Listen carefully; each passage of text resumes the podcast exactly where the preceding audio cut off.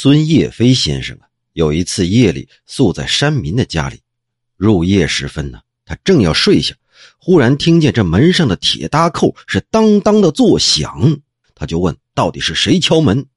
门外一个声音小声的说：“我不是鬼，也不是妖，我是邻居家的闺女，有话想跟你说呀。”孙叶飞先生就说：“哎，谁说你是鬼是妖了？你这一开口，先说自己不是鬼不是妖，呵呵，这不是欲盖弥彰吗？”再仔细听的时候啊，这外头就寂静无声了。要说这孙叶飞先生还真是机智啊。